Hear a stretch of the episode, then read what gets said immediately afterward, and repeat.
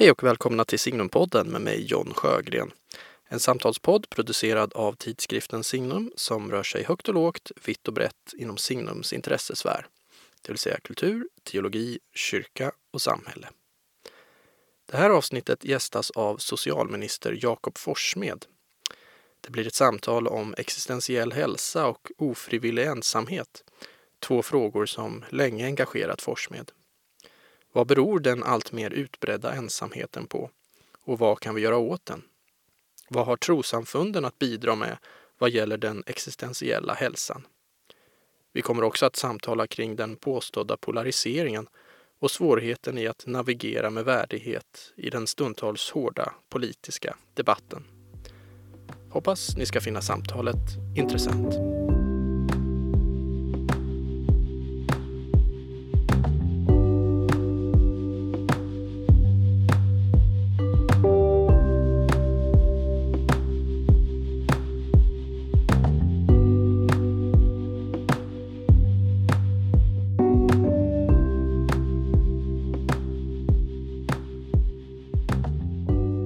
Välkommen till Signumpodden, Jakob Forssmed.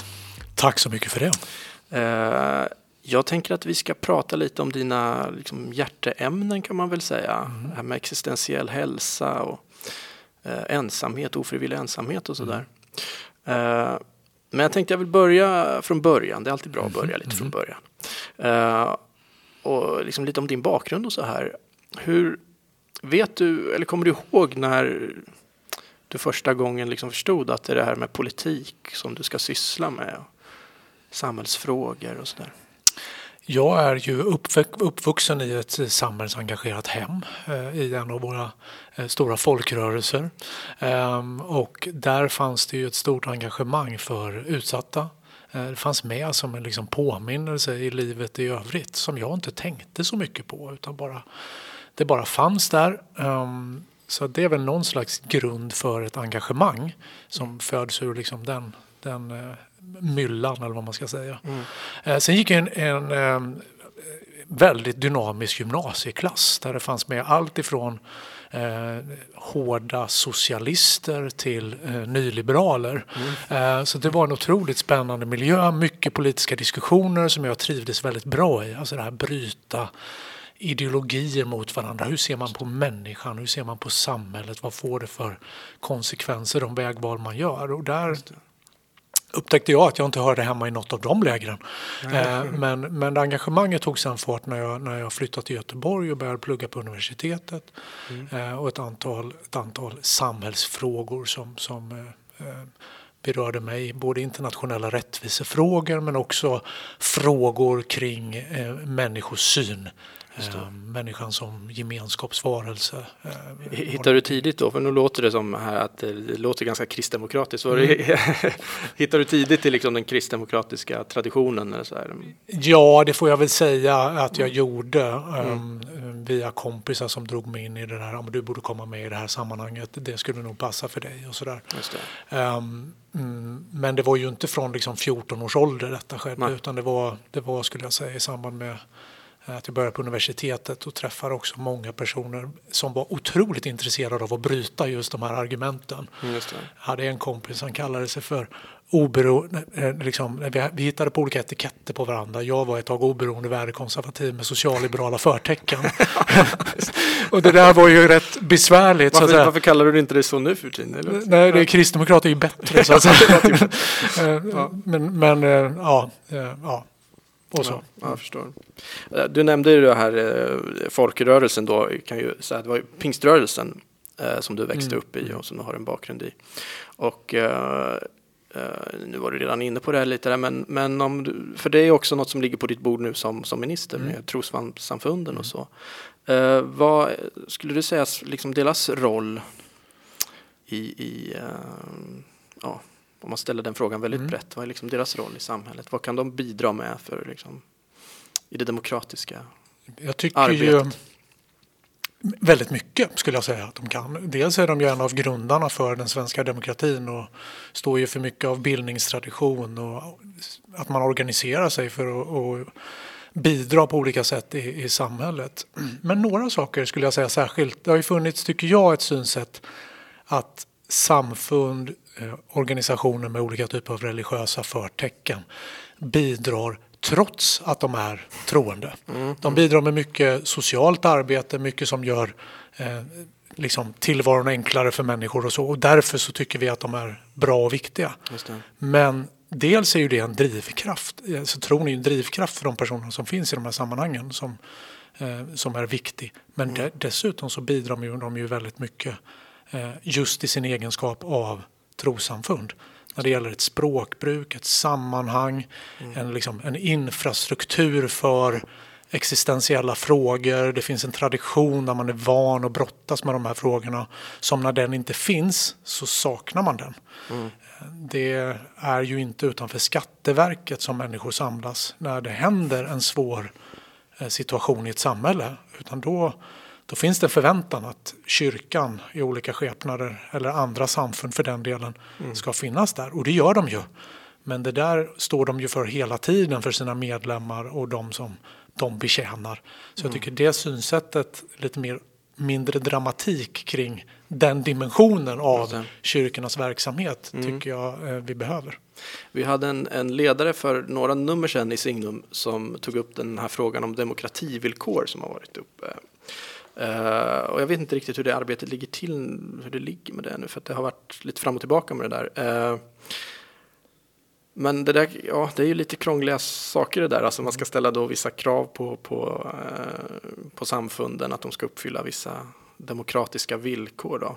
hur ser du på det där och hur ligger det där arbetet det ty jag tycker att man ska kunna göra det. Mm. Det vill jag vara, vara tydlig med. Det gäller också att man har verktyg så att man kan komma åt organisationer som bedriver extremistisk verksamhet som undergräver eh, demokratin, som ägnar sig åt eh, rent våldsbejakande saker eller att man uppmuntrar till den typen av, av, av, eh, av saker. Då mm. behöver det finnas verktyg som är legala för att stoppa bidragsgivning mm. till sådana samfund eller andra civilsamhällesorganisationer. Mm. Men de villkoren får ju inte vara utformade på ett sådant sätt att de organisationer som faktiskt i många avseenden bär upp demokratin känner sig otrygga eller osäkra vad man kan göra mm eller får svårt med liksom ledarrekrytering och, och sådana saker. Utan det måste, måste man hitta en bra balans. Och nu jobbar vi för att försöka hitta en sån eh, rimlig balans mellan mm, de mm. båda, båda eh, viktiga liksom, målen. Och det är en jättesvår, det var väl ungefär det som den ledaren kom fram till, ungefär att det där är en jättesvår balansgång. Och, och men det, det väcker ju också en, en, större fråga, den kan vi inte reda ut här kanske till, eh, helt och hållet, men det är ju liksom den större frågan, ska trossamfunden överhuvudtaget vara beroende av statliga bidrag? Är det liksom ett bra system? Ja, det är ju så att säga det, på sätt och vis en filosofisk fråga förstås och en praktisk fråga. Jag tycker att många trossamfund skulle jag säga inte är beroende nödvändigtvis av statliga bidrag. Däremot tycker jag att precis som andra civilsamhällesorganisationer som gör väldigt stora insatser i samhället mm. så tycker jag inte att det är fel att man också får olika typer av stöd som förmerar detta. Som gör att man kan göra ännu mer social verksamhet för personer som har det svårt. Eh, kyrkor och samfund, precis som andra organisationer, har ju ett, en förmåga att nå ut på ett annat sätt än vad myndigheter har. Mm. Man möter människor i utsatthet och utsatta situationer som inte vill ha kontakt med myndigheter av olika skäl eller som inte kan ha det. Mm. Och därför så, så spelar de en viktig roll på det sättet. Eh, sen har vi ju det här med kyrkoavgifter och så. Där mm. är det ju mm. mer att staten tillhandahåller en möjlighet för kyrkan att själv finansiera sig eh, via, och det tycker jag det är väl ett utmärkt sätt att, att ha en en, ja, den, den, de intäkterna bestämmer man ju själv över men mm, man, får, mm. man får en viss hjälp med. Just det. Och det upprätthåller religionsfriheten också. Det gör mm. det möjligt för människor att utöva eh, sin Just. tro tillsammans med andra. Just. Ja, men ska vi komma in lite på det här med, med eh, ensamhet, existentiell, alltså vi kan börja med det här med existentiell hälsa som, som du har talat en hel del om. Eh, ska man börja med att försöka bara liksom definiera vad, vad, vad menar vi med det? Och, och varför är det en politisk fråga? Ja, eh, jag skulle ju säga att det är en politisk fråga för att vi i Sverige har varit för dåliga på det. Mm. Vi har gjort ett arbete nu i regeringen att vi har flyttat ett antal frågor. Vi har burit flyttkartonger från andra departement mm. hit till socialdepartementet där vi har flyttat frågor om trossamfund, civilsamhälle, idrott ihop med frågor om vård och omsorg, psykisk hälsa. Och det är ju för att vi behöver lite mer av den här helhetssynen på vad, vilka behov som vi människor har och hur vi bäst kan möta dem och vem som är bäst på att möta de olika behoven. Ehm, men WHO till exempel, de har ju sedan länge eh, konstaterat att existentiell hälsa är oerhört viktigt för välbefinnande. Alltså inte bara om man, om man tänker bortom frånvaron av sjukdom utan bara tänker liksom välbefinnande hälsa. Mm. En fungerande livsåskådning, Ehm, att känna mening i tillvaron. Vi har ju förfärliga undersökningar nu som visar att många mm. unga inte ser en mening med tillvaron. Bland unga män är det förskräckande mm, siffror mm, och en förskräckande utveckling. Mm. Eh, upplevelsen av helhet, harmoni, inre lugn. Eh, den här gillar jag från WHO, jag gillar alla de här. Men upplevelse av förundran. Att det är ja. någonting som man alltså kan belägga vetenskapligt, att det spelar en stor roll mm. för vår hälsa. Förhoppning, mm. eh, alltså att ha ett en fungerande sätt att se på livet, eh, någonting som gör att man kan känna mening även om det är små saker mm. eh, och att detta spelar roll för vår hälsa och vårt välmående. Och det kan man väl säga att det är nog underdiskuterat i Sverige. Ja, det är det ju. Uh, verkligen. Uh, ja, det håller jag helt med om. Men uh, frågan är ju då, är det ett område för politiken? hur ska politiken liksom, det, det, det, låter mer som att det där ska ju komma ur kulturen snarare. Liksom, hur, för om man tänker det politiska då kommer uppifrån och på något sätt ska, ska generera fram det där, det där. Hur ska det gå till? Eller hur, hur liksom praktiskt, politiskt främjar man allt det där goda som jag tror de flesta håller med om är mm. goda saker? Mm. Det är viktigt för vården att man, att man inser detta, för annars kommer man inte kunna ge bästa möjliga vård. Mm. I den palliativa vården är det ju väldigt vanligt att man förstår det här. För man möter personer som är i den här typen av situationer när livet börjar ta slut. Mm. Att man förstår att de här frågorna spelar väldigt stor roll för hur mycket smärta personen upplever, hur den personen upplever sin situation och att det också påverkar möjligheten att ge smärtlindring. Mm. I sjukvården har det visat sig är man ju lite sämre på detta, för där är man mer inriktad på att nu ska vi, nu ska vi bota här, mm. såklart. Eh, men jag tror också att eh, vi i diskussionen om psykisk ohälsa, om vi inte tar in det här perspektivet också mm. i det, då kommer vi ha väldigt svårt. Jag tycker vi har haft en tendens under lång tid i Sverige att vi vill behandla bort Visst, all psykisk ohälsa. Vi är mm. dåliga för det första tycker jag på att sortera mellan vad är psykisk ohälsas förkylning och psykisk ohälsas eh, dödliga sjukdomar ja. som cancer. Ja, det kan vara otroligt jobbigt att vara förkyld, det vet alla vi män inte minst. Det kan vara väldigt, väldigt besvärligt. Men om vi vet att det här är någonting som är övergående, det är någonting som jag kan hantera. Mm. Eh, jag kanske kan få lite hjälp, någon kan komma med Alvedon, någon kan komma med vatten, kyckling, soppa och vad det nu är så kommer jag kunna ta mig igenom detta utan mm. vårdinsatser.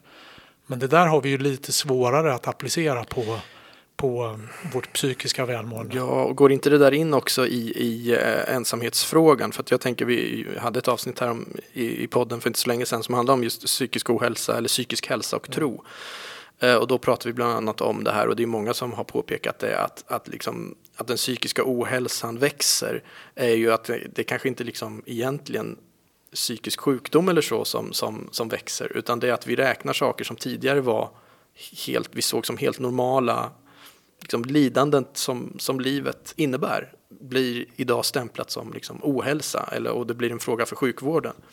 Och jag tror ju att mycket av det beror på att det finns inte gemenskaper som fångar upp det här. Det som kanske tidigare liksom kunde fånga upp i sin gemenskapskrets och i sin familj och så vidare. Man gör inte det riktigt för de där gemenskaperna finns inte riktigt längre utan det är alla individer står för sig själva så att säga. Och då blir, då blir det mm, ett problem för vården liksom. Då, då går man till vården istället för den naturliga gemenskap som borde finnas där. Mm. Jag tror också det. Jag tror att det är, vi, vi behöver mer av det här medmänskliga stödet. Vi behöver ju också bättre kunskap förstås i att, så att vi kan sortera mellan vad är det där jag verkligen behöver vård. För där måste det finnas en oerhört bra kapacitet som måste vara bättre än idag. Visst, Men visst. den kommer ju kunna vara större om vi kan klara flera av de här andra sakerna i Mm. gemenskapen med andra. Och där finns det ju vi har precis lagt ett uppdrag nu till Folkhälsomyndigheten att också titta på skärmarnas och de sociala mediernas och digitala mediernas betydelse för den möjliga betydelsen och det är viktigt att vi får mer kunskap om det.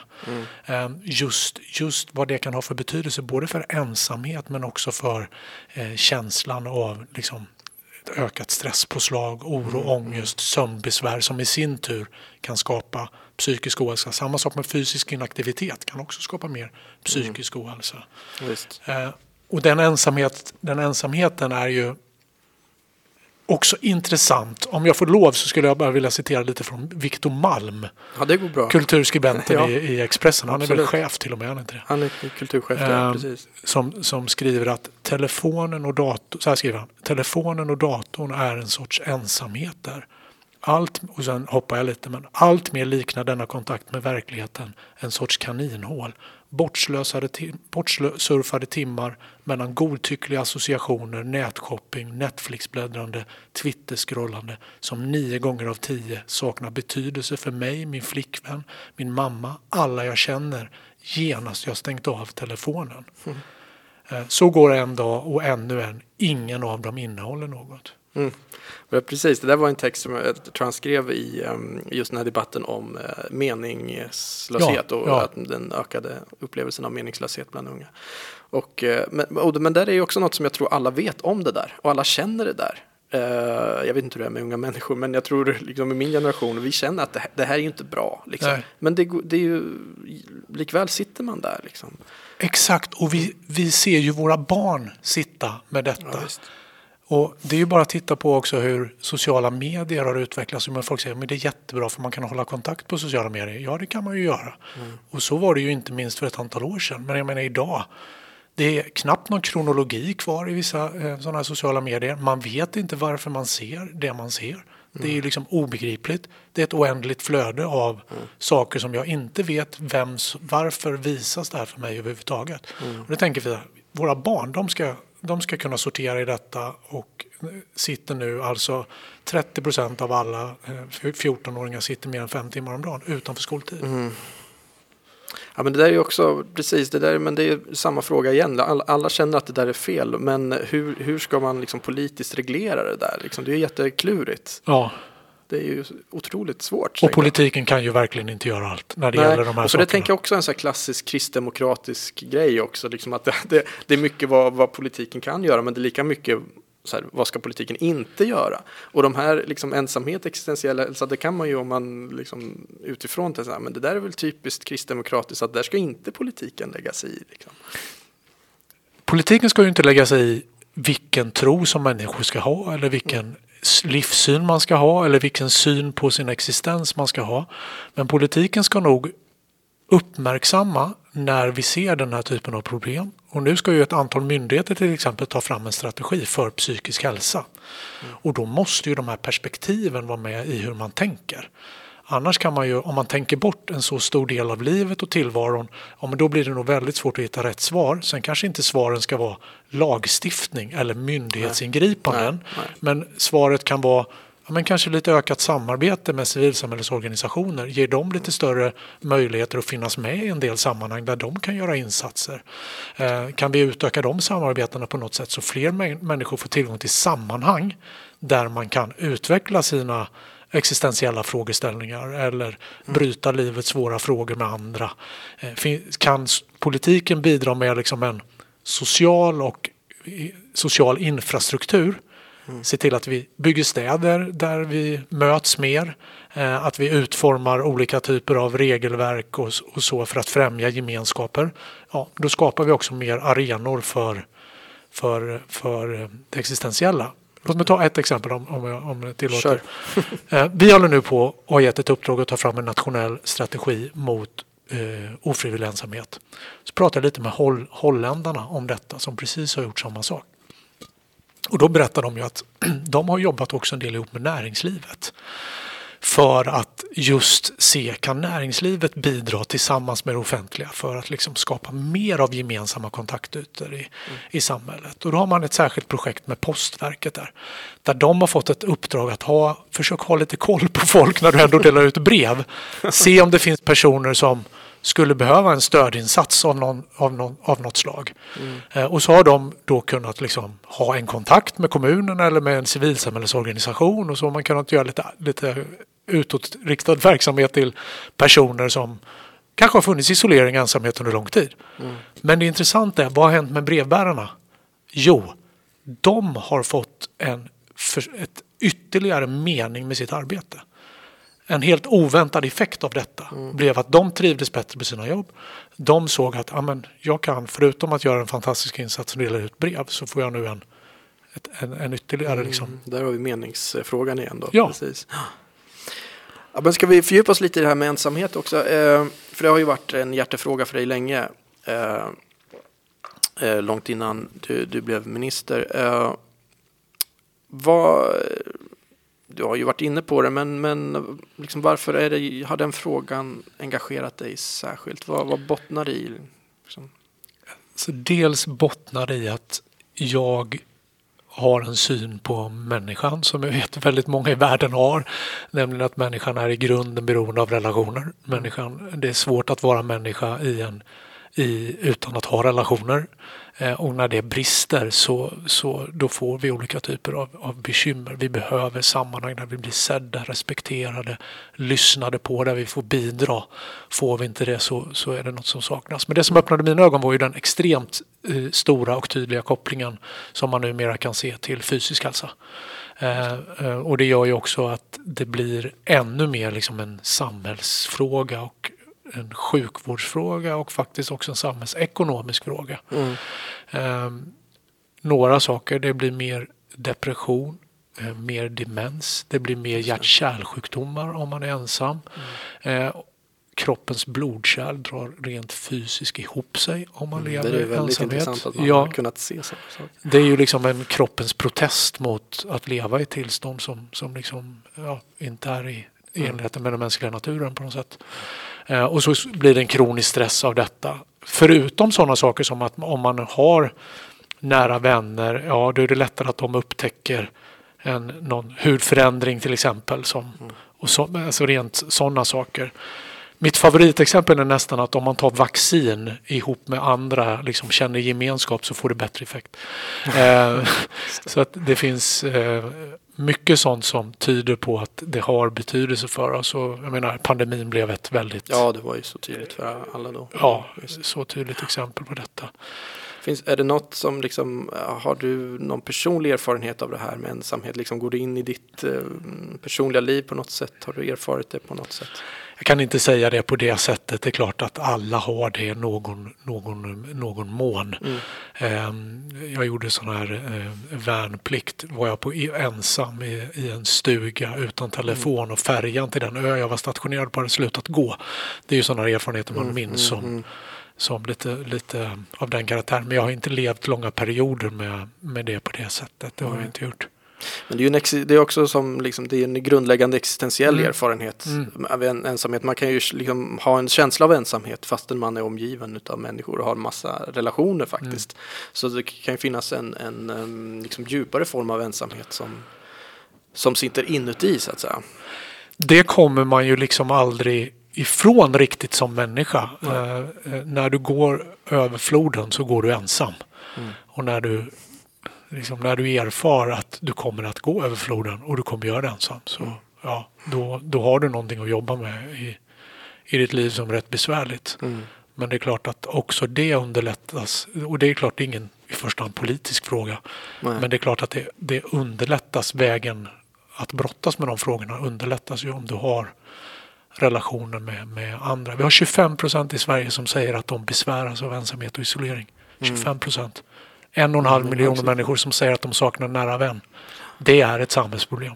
Och de här eh, ensamma begravningarna, var de har något namn till och med? Va? Ja, det blev ett nyord för några år sedan. Just det. Direktare. Direktare, just det. Direkt ut bara, ingen är där. Nej. Det där har man ju också hört bli allt vanligare. 10 procent i Stockholm mm. ungefär. Mm. Det... 10 procent. Ja, nej, det är någonting med det där som inte, som inte stämmer. Men om, om man säger, vad, vad, vad, vad är din analys? Vad beror det här på? Då? Alltså, vad beror den här brist, vad, hur uppstår den här ensamheten? Varför har det blivit liksom eh, inte bara ett existentiellt problem för individen utan ett, ett samhällsproblem då som, som du säger att, att det är, alltså vad, vad är det det här kan man ju hålla på och nysta i hur mycket som helst mm. tänka men uh, vad är det första du tänker på när jag ställer den frågan? Jag eh, tänker framförallt på varför har vi inte gjort någonting åt det tidigare. Det är mm. liksom min huvudanalys. Jag tror att problemet har funnits under lång tid och stora delar av liksom 1900-tal och 2000-tal. Jag tror inte att mm. det är ett, det ser man inte i studierna heller, att det liksom är ett nytt, helt nytt fenomen. Nej. Men det följer ju lite av, av vårt moderna liv förstås. Mm. Eh, liksom människor flyttar mer, det är urbanisering, det är, det är ett antal förändringar. Jag tror känslan av det här också kan öka med att man uppfattar att livstempot går upp. Alltså att det mm. finns ett antal eh, stressfaktorer i tillvaron i allmänhet och så. Mm. Det kan handla om förväntningar. Det finns många saker. Men jag tror att en, ett skäl till att vi i Sverige inte har valt att göra det till ett politiskt att ta in det i politiken eller se det som ett samhällsproblem utan se det som ett individuellt problem. Mm. Det tror jag däremot har att göra med vår syn på så att säga, staten och individen. Alltså mm. en form av statsindividualistiskt. Ja, lite mm, så. Mm.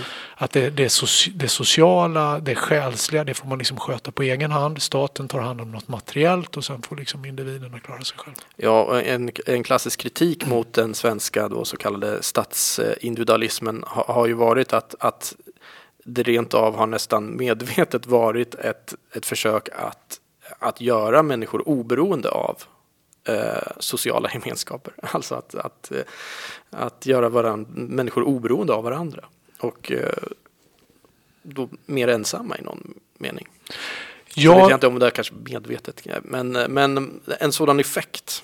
Ja, man, man ser ju inte riktigt att Sverige så att säga är värre än andra länder. Det tycks ju nej. inte vara så att ett utbyggt välfärdssystem till exempel ger mer ensamhet. Nej, nej, nej. Utan kanske till och med lite tvärt om. Mm. Så jag är inte beredd att dra så långtgående eh, liksom, växlar på det. Men däremot så tycker jag det har varit en stor brist att vi har haft ett litet sånt mentalt synsätt när vi har utformat reformer. Att vi inte har haft ett relationsperspektiv, att vi inte har sett hur påverkar det här gemenskaperna. Eh, mm. Får det negativa konsekvenser, det som vi gör på olika områden? Det, det borde vi gjort bättre för. Jag tror det har påverkat också lite den svenska mentaliteten. Jag tänkte på det, alltså i och för sig kan man ha eh, exempel som talar emot det jag säger nu också. Eh, men, men jag tänker på det när liksom de flörs, när tiggeriet blev ett, kom liksom, verkligen till Sverige. Och vi, vi såg eh, tiggare utanför liksom, var och varannan eh, ICA-butik.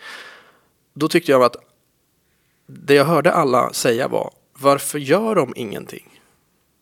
Det var aldrig frågan vad kan jag göra? Mm. Utan det var så varför gör de, alltså underförstått någon mm. då, alltså typ politikerna, staten, eller liksom varför gör de ingenting? Eh, sen kan man i och för sig säga flyktingkrisen 2015 då människor verkligen gjorde någonting. Mm. Så då kan man Ukraina. Säga ja, Ukraina, absolut. Mm. Så man kan säga att det där kanske, den mentaliteten kanske håller på att förändras. Men jag kommer ihåg att jag tänkte på det så att det var så tydligt då i alla fall att, att det där har påverkat den svenska mentaliteten så mycket att vi tänker de ska göra någonting. Det, det här samhället, varför gör inte samhället någonting? Men det är ju vi som är samhället. Mm. Nej, men jag tror också att vi kommer ju behöva göra mer från, alltså hälsoutmaningarna till exempel är ju väldigt stora och kopplingen till ensamhet kring ett antal stora frågor, mm. psykiska hälsan, det kommer ju göra att staten, det offentliga måste göra mer, mm. men vi måste göra mer också som medmänniskor i det civila samhället och jobba mer, mer, mycket mer tillsammans med de här frågorna. Just polariseringen, alltså den typen av frågeställningar som mm. odlas på olika sätt i samhället. Motgiftet mot det är ju civilsamhällesgemenskaper. Mm. I små och större, alltså där finns ju inte detta. Där är det ju andra saker som odlas. Där är det ju respekt, demokrati. Jag tycker ibland man reducerar demokrati till ett antal saker man ska tycka. Eh, men det är ju praktiker i grunden att göra saker mot andra människor. Mm. Det är ju det som i grunden skapar, liksom syresätter demokratin. Det är ju handlingar mm. som vi gör mot andra snarare än att vi tycker grejer. Ja, vi, vi hade faktiskt ett demokratinummer i Signum C, det var senaste eh, numret och som gjorde just den poängen, en text där att, att eh, vi, vi, pratar ofta om liksom lite flummigt så här, om demokratiska värderingar. Eh, och visst, det, det, finns ju värderingar som, som eh, liksom finns som en grund för, för demokratin, men i första hand är det ju praktiker. Mm. Någonting. Alltså, demokrati är ett, ett eh, ja, en uppsättning praktiker helt enkelt. Ja. Snarare än värderingar. Precis, är, hur visar jag respekt? Ja, det gör jag ju i, i, i vardagen eller vid, vid middagsbordet eller, mm. eh, eller i det språkbruk jag använder eller vad det nu kan vara. Det är ju, och de, de, de sakerna måste ju syresätta de här formuleringarna som är också viktiga förstås, för de mm. styr ju lagstiftning och, och normgivning och så. Eh, jag vill komma in på en annan, för du nämnde ändå polariseringen här och, och uh, vill komma in lite på det här ändå Eh, när jag sitter här med en minister som är mitt uppe i den eh, liksom, politiska debatten. Eh, hur du liksom tänker kring det där. Alltså, många säger ju att den, ehm, liksom det, det, politiska samtalsklimatet har hårdnat och det är liksom ja, det, det, är ett hårt debattklimat helt enkelt. Hur, hur tänker du kring det? Hur, liksom, hur navigerar man i, i dagens uh, politiska samtal? Som för många, kan, om jag säger bara personligen så, så, har, så har jag, jag tror inte jag har sett på en, en partiledardebatt på tv på tio år. För att, för att jag tycker det är, liksom, det är för jobbigt. Jag tycker mm. inte det ger mig någonting. Det är liksom ett språkbruk där som, som jag tycker liksom mer döljer än, än, än visar fram vad, vad som är viktigt. Då tycker jag du ska ge det chansen någon gång i alla fall. Det om tycker. det är tio år sedan. Ja. Om det är tio ja, år sedan. Jag, jag, följer med på andra sätt ja. så att säga. Men, men just de här liksom, debattformen mm. i den, den formen. Mm. Liksom, tyck, äh, ja, det ett... Politiken visar sig inte alltid från sin bästa sida i de där formaten. Mm. Jag tycker också att eh, tonen på många sätt har hårdnat om man jämför med för 10-15 år tillbaka. Mm. Därmed inte sagt att den inte har varit hård historiskt, för den har det också varit. Det är bara att gå tillbaka till 70-talet och så och se en del klipp. Då, då var det också hårt och tufft. Mm. Det som är så otroligt viktigt det är ju att man inte så att säga, ta bort möjligheten att ha goda relationer också till sina politiska motståndare som gör att man kan samtala med varandra, komma överens om bra och viktiga lösningar för Sverige. Att retoriken, polariseringen som, och att man driver i en sån riktning att det blir väldigt, väldigt svårt. Mm. Um, det måste vi vara väldigt vaksamma över och jag tycker också att var tuff, var saklig men bemöt motståndarens bästa argument. Eh, försök göra det i alla fall istället för att försöka vantolka någonting eller rycka någon, någonting ut, ur sitt sammanhang. Det finns ju liksom tillräckligt med konflikt i alla fall. Mm. Eh, så, så, det kan jag väl också känna och där gör jag säkert själv fel också. Eh, men, men där tycker jag vi har lite att jobba på. Mm, mm.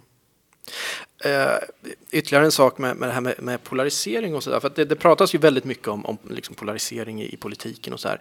Eh, men jag tänker att det där är oftast, alltså inte så mycket det praktiska politiken. Alltså snarare att det som har präglat det politiska klimatet är att alla har rört sig mer mot mitten. Det, det, liksom, det faktiska politiska är inte så polariserat. Eh, utan det, det, vi ser polarisering, det är mer det här liksom kulturkriget som mm. förs ut kanske just på sociala medier och sådär. Där är det extremt polariserat. Eh, men eh, det är många som har gjort den poängen att, att eh, och, och det, Karin Pettersson till exempel i Aftonbladet skrev en text för inte så länge sedan där hon eh, sa, liksom, som är en vänsterskribent då, som sa att ja, men Socialdemokraterna, ni, ni, ni, ni eh, kritiserar Tidöpartierna här för deras ekonomiska politik, men ser man på er politik så är den är nästan likadan. Mm. Uh, vad tänker du kring det där? Finns, finns det ett, ett problem med att, uh, håller du med om den analysen, att det har rört sig mer mot mitten? Och att polariseringen är någonting som liksom är ovanför det där? Jag kan ju hålla med till så mått att jag tycker att det finns frågeställningar som tenderar att få alldeles för stort utrymme i förhållande till dess relevans för samhällsutvecklingen mm. och att vi borde prata om, om de sakerna mer. Sen håller jag kanske med också borde prata att, mindre om drag queens. Nej, men alltså jag, jag gjorde, gjorde eh, själv en, en liten poäng av det. I en, jag fick vara med som vikarie i en av de här förhatliga partiledardebatterna då, Ja. som du har kritiserat. Ja, men jag, jag, eftersom jag skulle träffa dig så var jag tvungen att se lite, lite grann på den då. Det, jag tyckte du skötte det fint. Du fick ju faktiskt också lite fina betyg vet jag. och Sådär, som sa Men- just det. Min, min poäng var lite i, i den debatten att, att vi ägnar alltså en stor del av en partiledardebatt åt att prata om huruvida drag ska läsa böcker för barn. Det stora problemet är, att- är ju att ingen läser böcker för barn. Eh, det borde vara ett större fråga än själva frågeställarna. Och så pratar vi jättemycket om det här med armlängds avstånd till kulturen som alla är överens om. Men vad är det för samhällskultur vi odlar när vi har mobilen på armlängds avstånd vart vi än går och befinner oss. Det är ju en enorm omdaning av liksom människan som pågår och barnen som pågår utan att vi på riktigt debatterar vad det innebär för vår, för vår kultur. Eh, Jag menar om man tänker på liksom, hur det påverkar vår, och nu använder jag lite begrepp från Hartmut Rosa, men hur det påverkar känslan av acceleration i vår tillvaro kontra vad hittar vi sammanhang där vi uppfattar att vi eh, får resonans eller, eller liksom förundran eller Just. meningsskapande i våra liv. Alltså Den typen av kulturdebatt har ju startat lite nu senaste veckorna på kultursidorna. just. Men det vore ju inte orimligt att ha den också i, i, i det politiska samtalet. Det Vad, vad, händer, vad händer med, med vårt samhälle i den här dimensionen? Det är onekligen rätt mycket viktigare än huruvida drag queens, som jag tycker eh, ska naturligtvis kunna läsa sagor för, eh, för barn. Ja visst, nej jag håller med. Det blir helt snedvridet. Eh, Det var intressant att du tog upp Rosa, för jag tänkte just på honom när du pratade om att den här accelerationen, allt går så mycket snabbare nu för tiden. Hur ska vi, eh, hur ska man, eh, hur ska man stoppa upp det här? Hur ska vi bli lite mer långsamma? Det är en väldigt bra fråga som inte politiken har förstås alla svar på eller, eller Mm. särskilt många. Jag tror ju att vi behöver stimulera gemenskaper. Eh, vi försöker lansera något som heter fritidskort som ska stötta barn eh, att vara med i få en aktiv och meningsfull fritid. Man får ett stöd som bara kan användas för detta, som inte går in i den allmänna hushållskassan. Så det blir ju lite styrande. Men det blir styrande därför att det finns krafter i samhället som bara vill dra bort, bort barnen från relationer, från eh, idrott, från scouterna, från kören på olika sätt. Och de behöver vara där. Och det behöver vara en del av deras uppväxt att ha närvarande vuxna, gemenskap med andra. Och då försöker vi göra det på det sättet. Det är ju lite krångligt på sätt och vis. Men, men det är ju liksom ett sätt att försöka se att kan vi skapa sammanhang där, där eh, barnen får eh, fler närvarande vuxna i sina liv att, att, eh, att ha tillgång till och gemenskap med andra så är inte det så dumt. Jag ska inte hålla dig eh, allt för länge. Eh, du har ett pressat schema såklart. Eh, men jag vill bara avslutningsvis här. Eh, vi sitter här i ett ganska svalt, eh, behagligt rum. Men ute så tror jag det är årets varmaste dag eh, hittills. Eh, jag vet att du är en eh, hängiven cyklist. Och cyklar till jobbet varje dag. Är det så? Så ofta det går. Ibland ska man ju resa någonstans ut i landet hemifrån eller så. Men så, så ofta det går rent logistiskt. Så det, så det är liksom värmebölja, snöstorm eh, i alla lägen? 17 minus är mitt rekord. Okej, så idag är jag tror det var 30 grader varmt ute, det är inga problem? Det är cyklar. inga problem Nej, du ska Nej, cykla härifrån sen? ja, det ska jag. Ja. Tack så mycket Tack. Jakob Forssmed för att du gästade Signumpodden. Tack så mycket. Och eh, tack alla ni som har lyssnat och lyssna gärna på oss igen i nästa avsnitt. Hej så länge!